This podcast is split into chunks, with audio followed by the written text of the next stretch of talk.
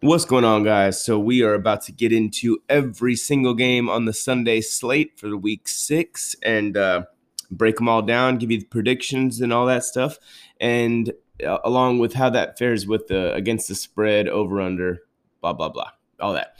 All right. So, first game is the Chicago Bears at the Carolina Panthers. Panthers are one point favorites. Um, over unders 44 and a half. So, this is um, surprisingly going to be a really good game, or at least on paper, it's shaping up to be because my Carolina Panthers, who I have just kind of regretfully uh, bashed on from from basically all offseason until now, have just proven to be a much better team than I gave them credit for. So, hey, I'm happy with that. I've already touched on this. Matt Rhule has done a fantastic job. And just with the way they play, they don't allow bad things to happen to them. Like it's and it's on offense and defensive side of the ball. Like they don't they don't allow like those catastrophic like oh no like horrible things to happen. What they do is on defense, they don't they know they can't get pressure consistently as a pass rushing group. So they're just like and they know they can't stop the run.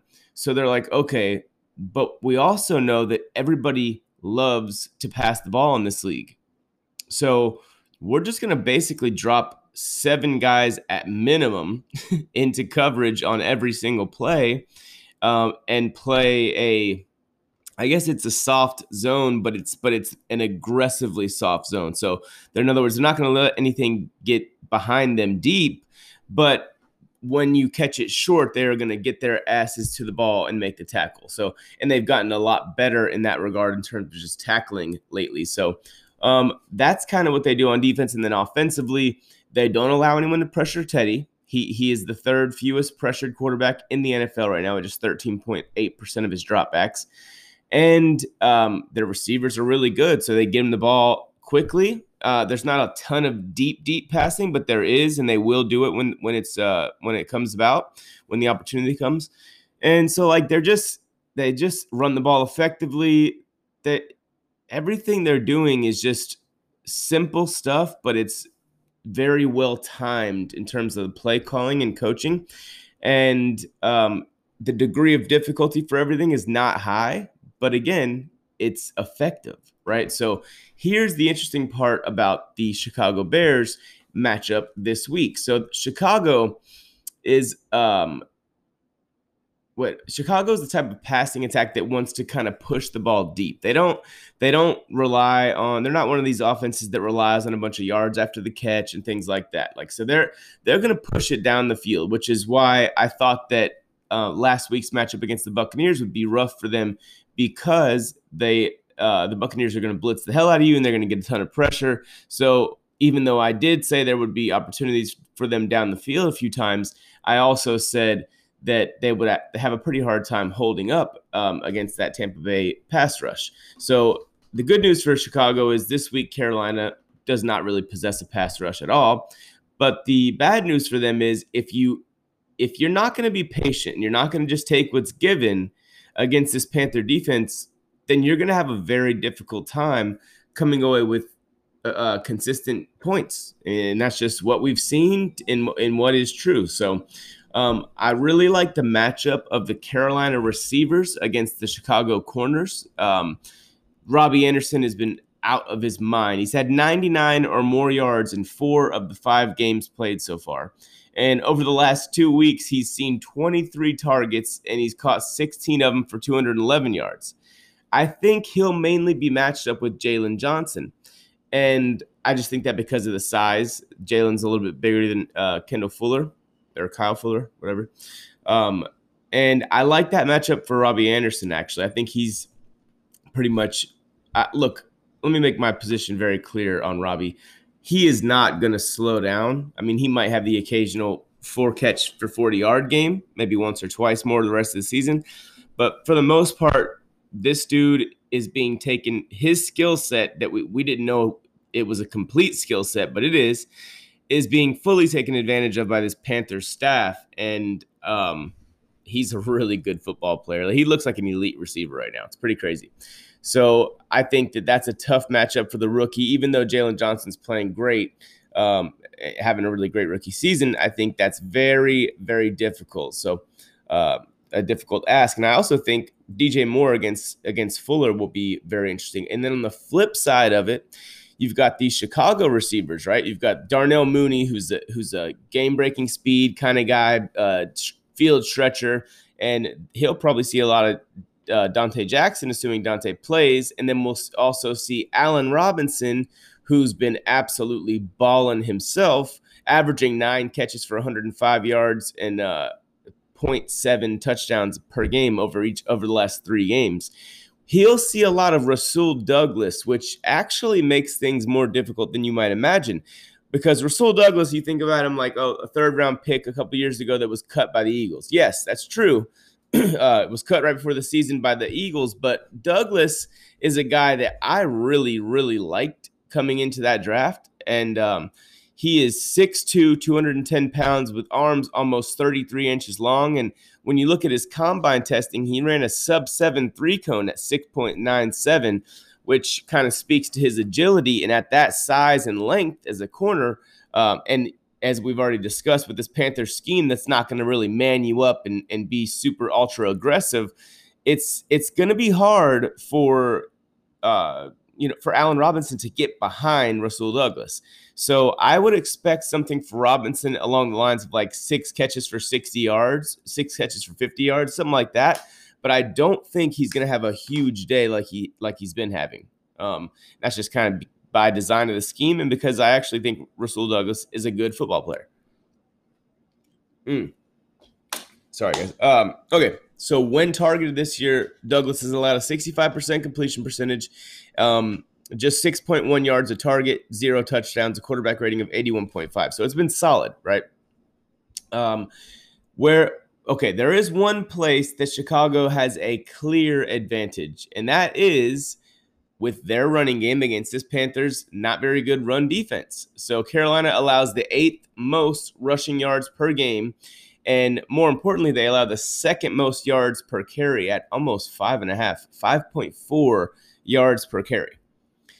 If Chicago stays with the run game, which we have not really seen Nagy do very often, then they'll have a very good chance to win because I don't think Carolina is going to get many stops if that happens. But if they don't, and they, you know, come out and just want to push the ball down the field, it's it's going to be like trying to jam a round peg in a square hole or whatever that expression is. but point is, this game will likely be decided on how disciplined Matt Nagy is on and how how uh, committed to the run game he is. Because I know Nick Foles is is uh you know a at least that you would say for now an upgrade over Trubisky, and so Nagy might be all excited wanting to pass the ball. But I'm telling you now, that's a recipe for disaster because it won't work consistently. You won't. You're not going to just bully this Carolina team in the uh, if you're going to just try and pass it against them every play. You're not. It's not going to end that well for you. They're just they're just not going to allow a lot of of uh, big plays. I mean, almost none. So, and they're third best team in terms of yards per pass attempt in uh, in the NFL. So, my official prediction in this one is that the Carolina Panthers win. Look, I think they win 24 to 17.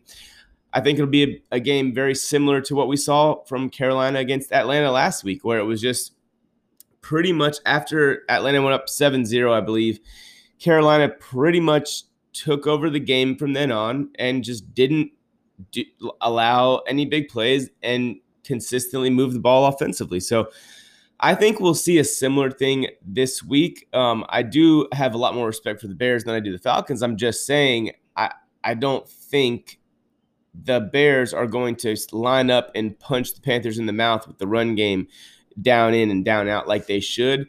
And and if they don't do that, I really don't think they can move the ball consistently against this Panthers defense. So um, I'm taking the Panthers. Uh, Detroit at Jacksonville is next on our list here. The Lions are three and a half point road favorites. The over under is 54 and a half. So Detroit has allowed the 11th fewest pressures and a league low six hurries only right so stafford's not been been getting pressured that often but here's the difference in pressures and sacks Stafford has been sacked one every 11 pass attempts, which is not very good. So that's kind of on him. You know, that just means, hey, you're not under a bunch of pressure. You need to get rid of the ball. Um, the good thing is Jacksonville has tied for the fewest sacks in the NFL and the sixth fewest hurries in the, in the NFL. So this team is is not one that's going to be necessarily all over Matt Stafford from a uh, pass rush standpoint. um, but when you look at the Jaguar defense overall, they've allowed 30 or more points in four consecutive games. Tennessee scored 33, Miami scored 31, Cincinnati scored 33, and Houston scored 30. So that's not very good. And then you and then you really look really look in, into it, and you see that they're only scoring 17 points per game over their last three games. So it's you know that's kind of tells you um, unfortunately, even though Minshew had another 300 yard game last week, I believe they they haven't been getting points as of late. So, um, but James Robinson in this game, at least on paper, should have a big game, right? Because Detroit is the worst run defense in the league from a yards per game standpoint. With they allow 170, and they also allow over 5.2 yards per carry. Uh, and James Robinson is a physical, strong dude. I always pre-draft this year, even though he got undrafted or he went undrafted, I called him a poor man's Ezekiel Elliott, just in his uh, in his style and the fact that I really felt he could be a starting running back, and he's doing that so far.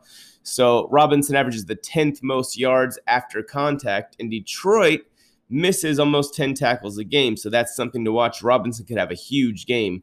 Um, Gardner Minshew's being sacked one every 11 pass attempts, despite uh, being pressured the 12th fewest, and Detroit is generating the fewest sacks and the fewest pressures. So, um, if Gardner takes more sacks in this one, that's just at this point, it's safe to say that's probably Gardner Minshew's biggest weakness. Just the fact that he's taking way too many sacks, considering the amount of pressure that he's under. He's not. I mean, Jacksonville's doing a pretty good job of of keeping him clean. So here's the one stat that kind of really should worry you if you're a Jaguars fan. Jacksonville allows a league worst 8.8 yards per pass attempt and and the fifth most passing touchdowns. So when you just look at it like that, right? And, and each of these teams, I mean, Detroit allows 31.7 points per game, Jacksonville allows 29.4. But when you look at the fact that you'd have to say the Lions have the better quarterback, right? And each defense is not very good.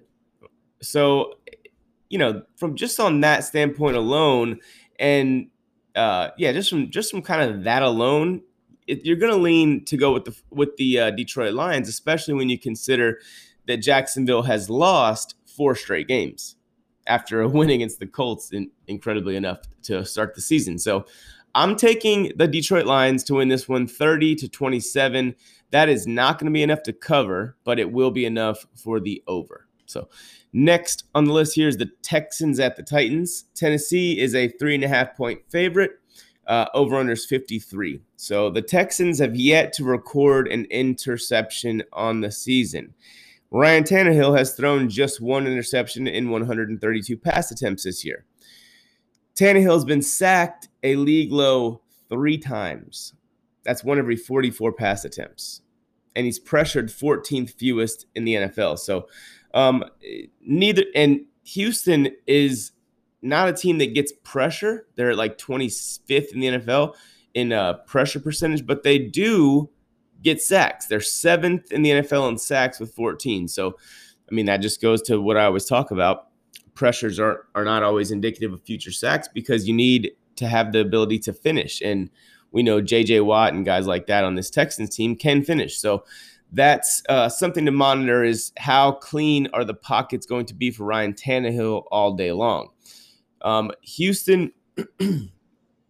Houston has uh okay, both run defenses are bad, not just Houston's.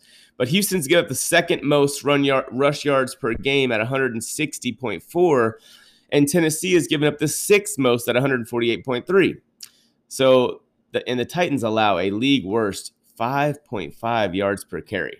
Houston's allowing 4.7. So um, when you look at it, you think on paper, well, that should mean Derrick Henry should have a huge day. But Henry is averaging just 3.7 yards a carry on the season.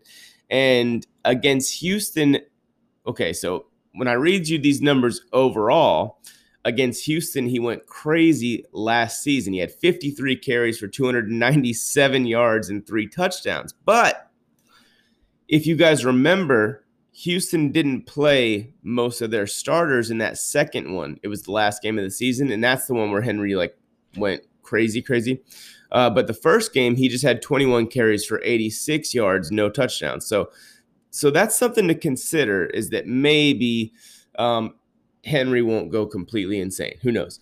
Uh, David Johnson is a guy that's been trending up for a couple of weeks now, and and he's, I mean, it, uh, again on paper, he looks like a guy that could be in for a big game. Over the last two games, David Johnson has 37 touches for 195 yards, so um, that's solid. And uh, Deshaun Watson has also been trending up over the past few weeks. So past three weeks for Watson, 67% completion percentage, averaging over 300 yards a game passing almost 10 yards per pass attempt and seven touchdowns. So I think, from my prediction, I think the Titans are going to have a letdown game after a big win against the great Bills team.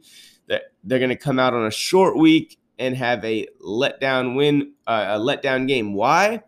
Because I don't think they'll be able to get consistent pressure on Deshaun Watson and I don't think they'll be able to stop the run game of David Johnson mainly. And I think it costs them. Texans win 31 27. It's a flat out Texans win, so that's an upset.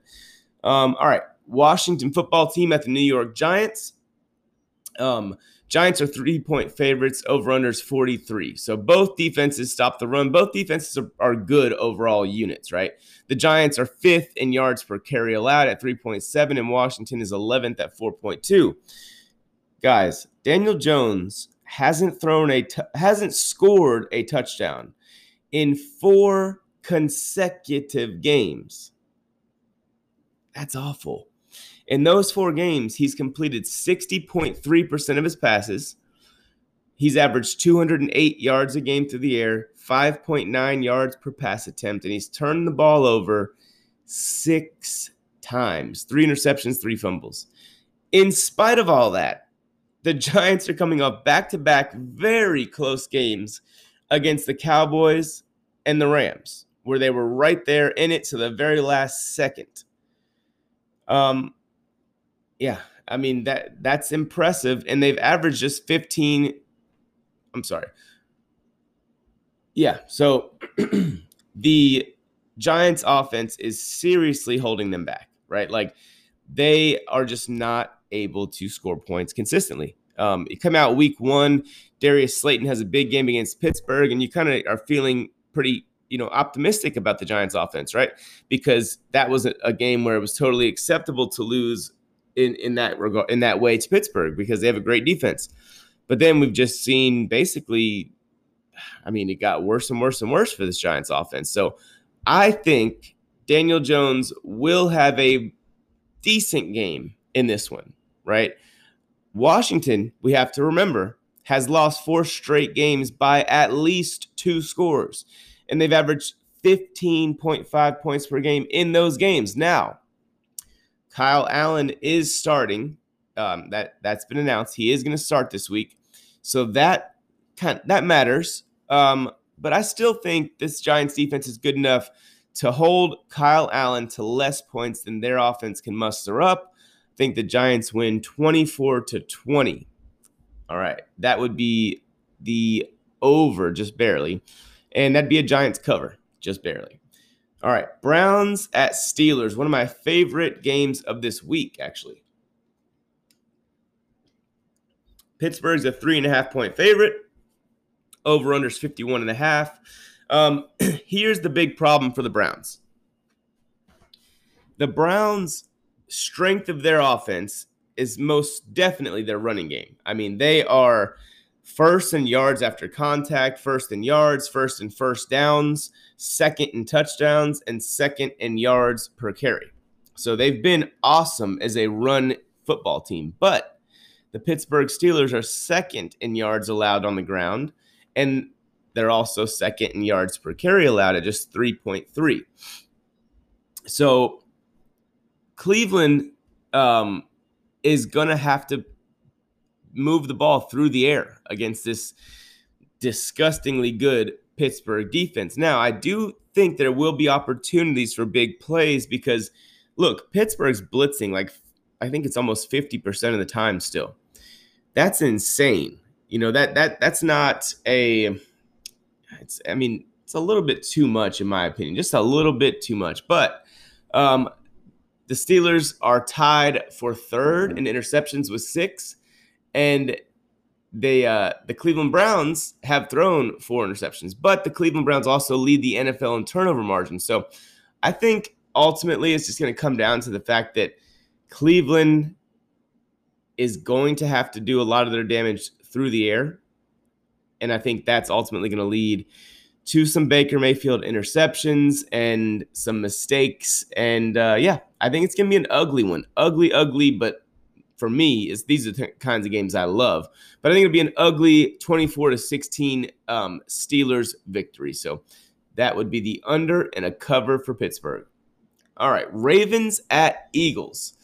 Baltimore is an eight point road favorite in this one. Over under is 48. So um, the reason why I think that over, I mean, that uh, eight points is a little much is because Philadelphia can most definitely stop the run, which makes this game very interesting, right? So Philly is eighth in yards per carry allowed at just 3.9, and Baltimore actually has the sixth best run defense in that regard at 3.7 yards per carry allowed.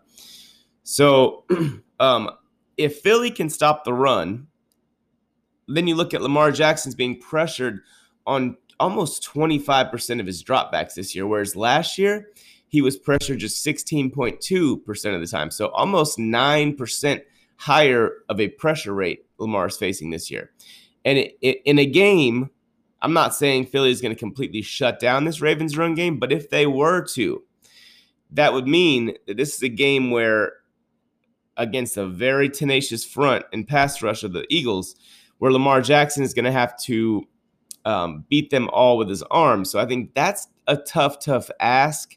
But I, I ultimately think that Baltimore, sort of the same thing I'm saying about Pittsburgh, Baltimore and and the Giants over the Washington football team, they they're just gonna score more points than Philly can score against them. So I think they win 20 to 17. But I like Philly to cover that one. So uh, and that's also another under. You know me and the unders. I'm pretty much all about those unders.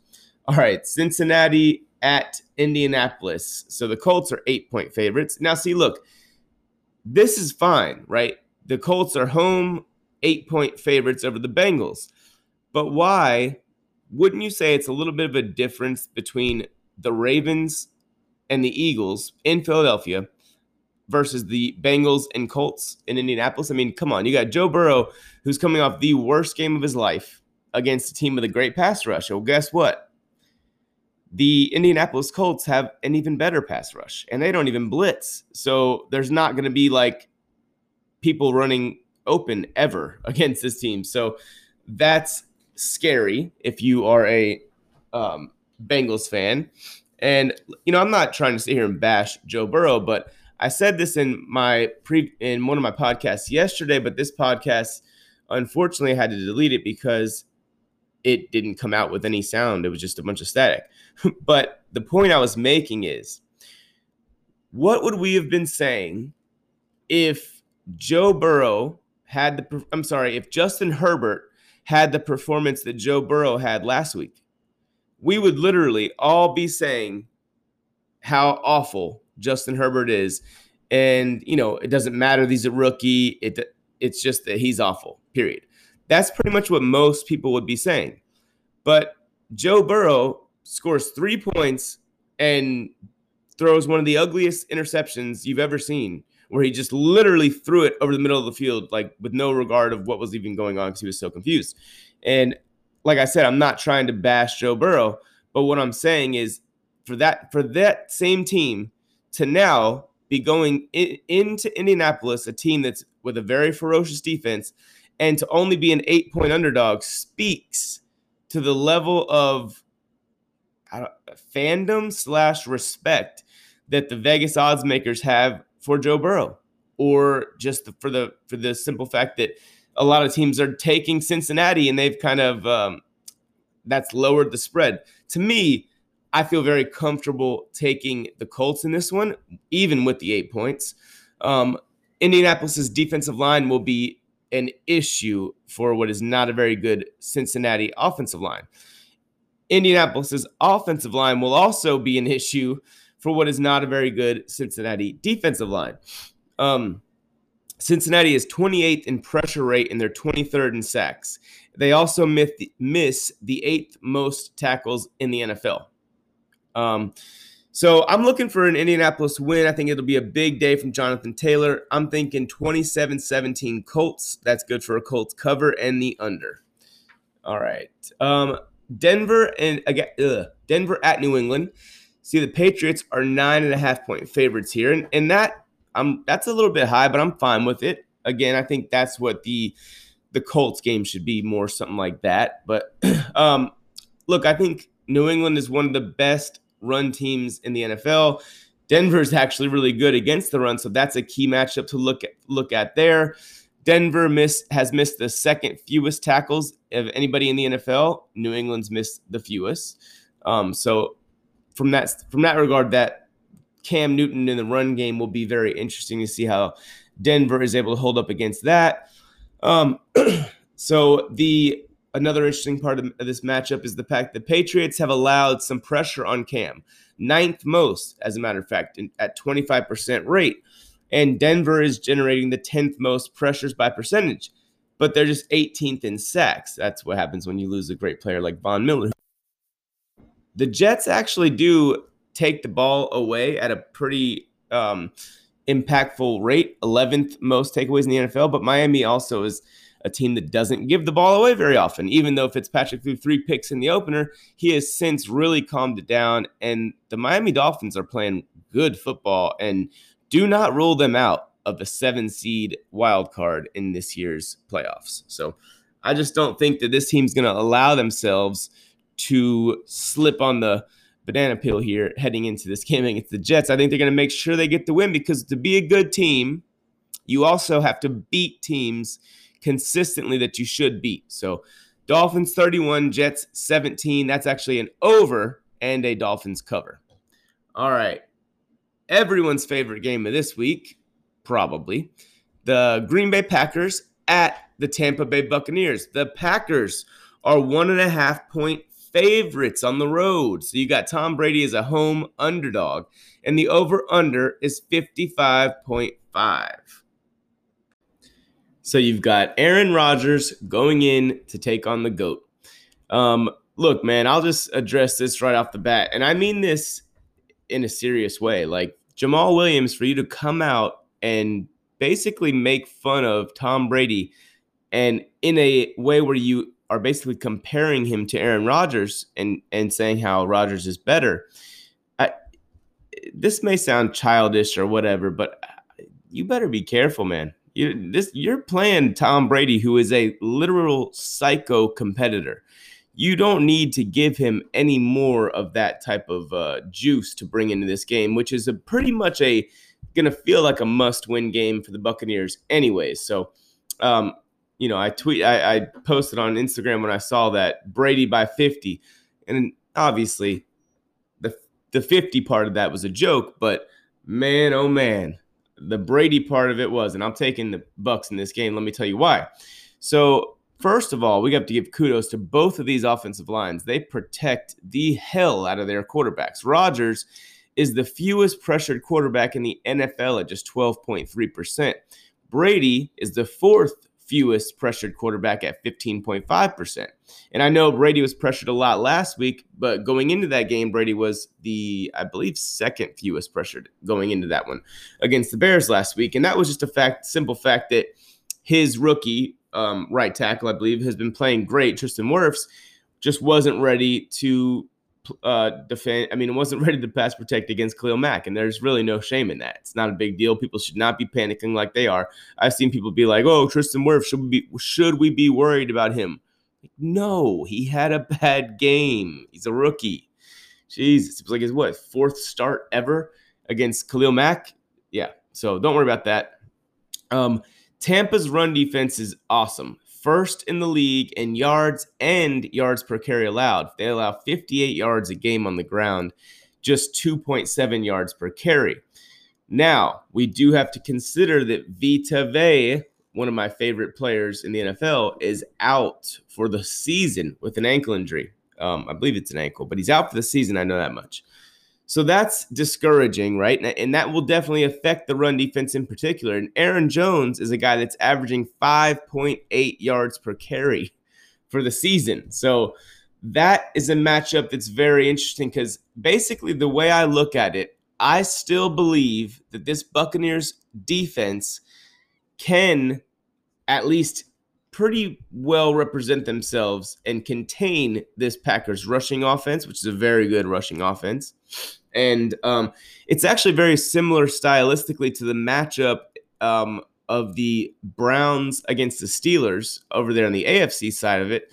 And this is this is just obviously the NFC Packers and Bucks, but it's a very uh, similar stylistic matchup in terms of very good run team trying to get their run game going against a very great run defense. Uh, last week we saw the Bears basically just not even want to try. Like I think Montgomery ended up with 10 carries for 22 yards. So we we understand that, but I think Matt LaFleur will try, and I think he thinks he can run the ball against the, the Tampa Bay Buccaneers defense. So that's something that's huge because what happens to this Green Bay offense if they can't run the ball? And I know Aaron Rodgers is having one of the greatest years of his career so far, and that's a huge statement in and of itself. But honestly, what happens to this offense if they, let's say, are down, you know, 10 to 3 in the second or third quarter, whatever, whatever, you, you get the point. And they can't run. And now you've got this insanely good Buccaneers pass rush teeing off on you. This is the pass rush that generates the fifth most pressures in the NFL at 27.2% of dropbacks and the fourth most sacks in the NFL. So that's the question to me is what happens if because I think that we all know Brady and Rodgers are both going to score to some level, right?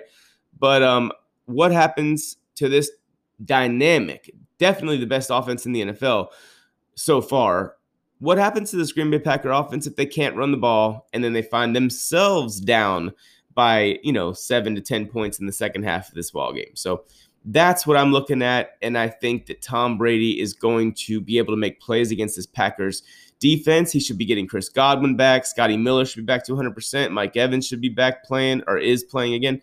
And uh, yeah, I just think that the Buccaneers are a very, very bad matchup for this Packers team and I think you know and went and pissed Tom Brady off. So that's just an, a double no no. So I'm taking the Bucks 30 to 26.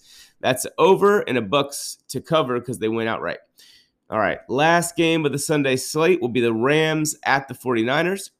The Rams are uh, three and a half point favorites. Over under in this one's 51 and a half. So that's kind of high, just you know, off top of my head. Um, but I always think everything's high on over under. So, and clearly I've been wrong a lot of that uh, times, especially earlier in the season. It's starting to change now. If you've noticed the last two weeks or so, um, the unders have been coming in hot because now the league and just Vegas odds have adjusted and started making the overs really high. And now we're seeing a lot more unders. So, and that makes a lot of sense. Defenses are starting to catch up a little bit to to game shape and being able to actually practice and things like that helps. So that's kind of why on that on that front of it. But um, the Rams are, in my opinion, the best team that no one's talking about, and and they're also, and this is something I really value.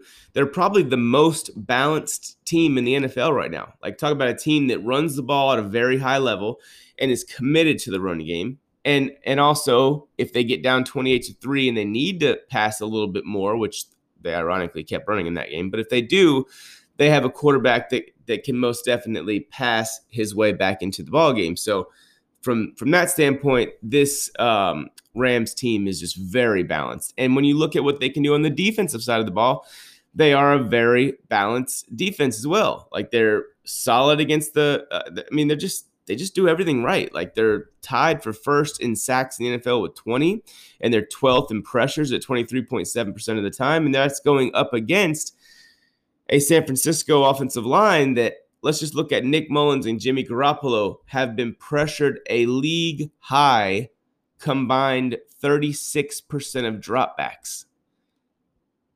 Let me let me say that one more time. 36% of their dropbacks, which is the most of any quarterback in the NFL, any starter, that uh, they're being pressured that much, right? And they're being pressured that much going into a game against the Rams, where the Rams are first, tied for first in sacks at 20, and they're 12th in pressures.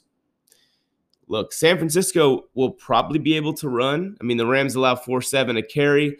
Uh, they will probably be able to run the ball, and I think that's a very wise move.